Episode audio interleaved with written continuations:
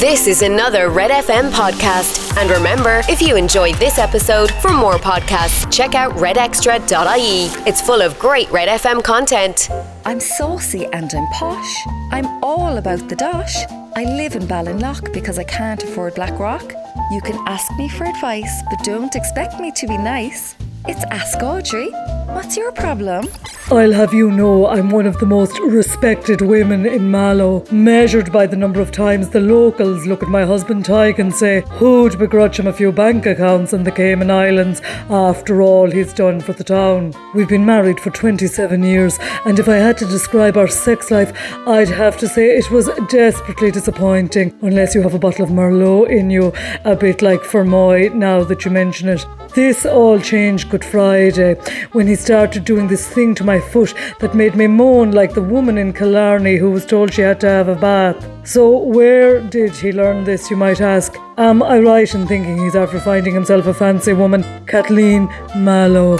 It's always awkward when you introduce something new in the bedroom.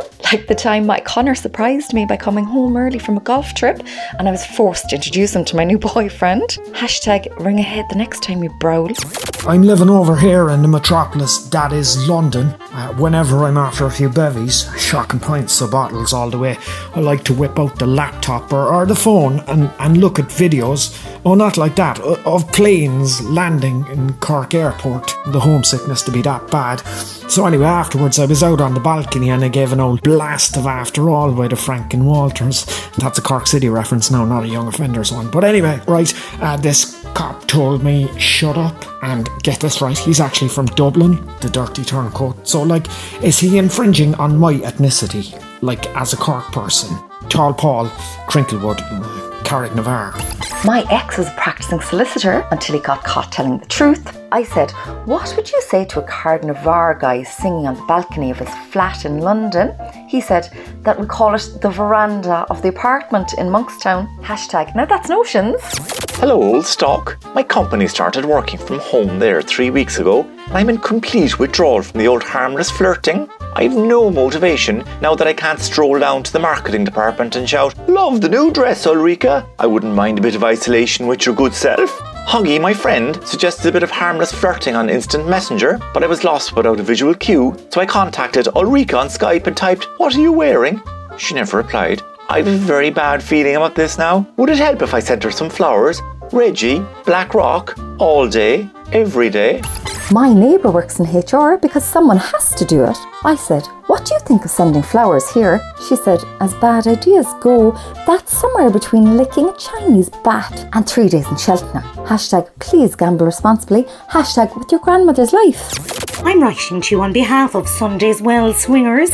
Our slogan is Where neighbours become more than good friends. We used to be a bridge club until someone brought three bottles of Jägermeister to our Christmas party last year and things got out of hand. Or in hand, says you. The coronavirus lockdown is terrifying for many of us because the thought of spending two months alone with our spouses is a nightmare, particularly since most of us married for money. So, we're thinking of running a draw, randomly matching up couples who will then live with each other until the lockdown is over. Would you MC this draw online, obviously? There'd be a handy little fee for you at the end of it. Peg, Sunday's well, we love the way you pretend to hate rich people. I love the way you believe I'm pretending. This lockdown is going to make things difficult for a lot of couples. I told my Connor that we need to start social distancing. He said there's no way I can give you sexual pleasure from two metres away. I said that's not what you claim on your Tinder profile. Hashtag boastful. Read Ask Audrey every Friday in the Irish Examiner. Red FM. Thanks for listening to this Red FM podcast. Don't forget to subscribe and check out redextra.ie for more great Red FM content.